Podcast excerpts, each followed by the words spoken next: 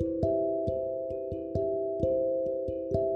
Hola, mucho gusto de poderles saludar una vez más. Mi nombre es Juan Carlos Ojer y hoy estoy de regreso con un podcast totalmente diferente. Y sé que les va a gustar. Sean bienvenidos y bienvenidas a una plática más. La idea que quiero plasmar no es nueva. Este es un tema muy antiguo, por lo que puedo contarles que no es un podcast con fines de causar revuelo con las religiones. No, lo que quiero tratar en el presente audio es la historia de Lee Patrick Strobel sobre el caso de Cristo, personaje ateo en su momento, y su proceso de investigación profunda de la veracidad de la crucifixión y resurrección de Jesús. Esta fascinante historia que le llevó a conocer varios teólogos, científicos y psicólogos. Para las personas que quieran empaparse de nuevos contenidos, este no será un tema con límites, ya que el objetivo es dar a conocer desde otro punto de vista los hechos vividos por Lee Strobel. Pero se estarán preguntando, ¿quién es Lee? Lee Patrick Strobel nació el 25 de enero de 1952, es un autor cristiano estadounidense y un ex periodista de investigación.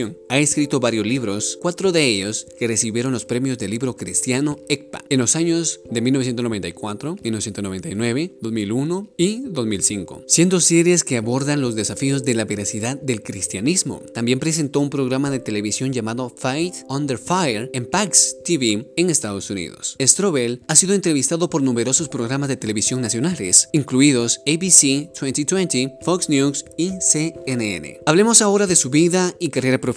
Strobel nació en Harlington, Illinois, en Estados Unidos. Recibió una licenciatura en periodismo de la Universidad de Missouri y una maestría en Derecho en la Facultad de Derecho de Yale, convirtiéndose en periodista del Chicago Tribune. Durante 14 años, retirándose del periodismo en el año de 1987. Strobel era ateo cuando comenzó a investigar las afirmaciones bíblicas sobre Cristo. Después de la conversión de su esposa, impulsado por los resultados de su investigación, se convirtió en cristiano a la edad de 29 años. Strobel fue pastor de enseñanza de Liguay Creek Community Church en South Barrington, Illinois. Strobel y su esposa Leslie tienen dos hijos y varios nietos. Su hija Allison es novelista y su hijo Kyle es profesor asistente de teología espiritual y formación en la Escuela de Teología Talbot de los Estados Unidos. Lee Strobel ha realizado varios escritos El caso de Cristo, donde resume las entrevistas que Lee realizó con 13 eruditos cristianos en el que defiende sus puntos de vista con respecto a la fiabilidad histórica del Nuevo Testamento, misma que fue producida en pantalla grande en el año 2017. Otros libros están El caso de la fe, El caso de un creador, Caso del verdadero Jesús, El caso para el libro de respuesta del cristianismo. Ahora como punto crítico y punto más importante a lo que queríamos llegar, se estarán preguntando cómo fue su proceso de conversión al cristianismo. Siendo periodista de investigación ateo y con conocimientos en leyes, dijo en una entrevista en un programa de televisión que a la luz de la cantidad de muchas evidencias que apuntan a tan significantemente realismo, tenía dos opciones, de mantenerme en el ateísmo o convertirme al cristianismo. Ya no puedo luchar contra la corriente, decisión que tomé a base del siguiente versículo, mas a todos los que le recibieron, a los que creen en su nombre, le dio potestad de ser hijos de Dios. Juan capítulo 1 versículo 12. Sus investigaciones fueron por personas que llevan a su vida completa a proceso de estudios e investigación en los temas del Antiguo y Nuevos Testamentos. Los investigadores influyentes son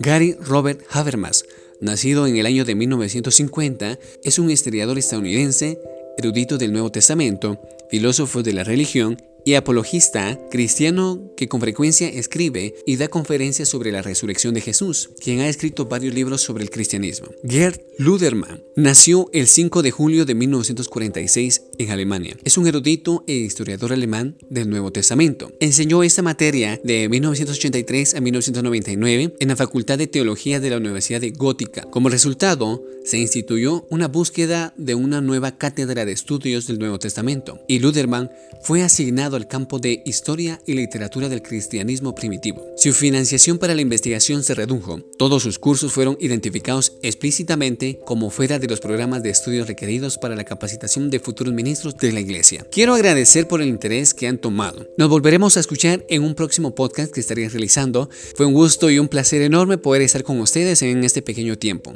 Un saludo y un abrazo enormemente. Gracias.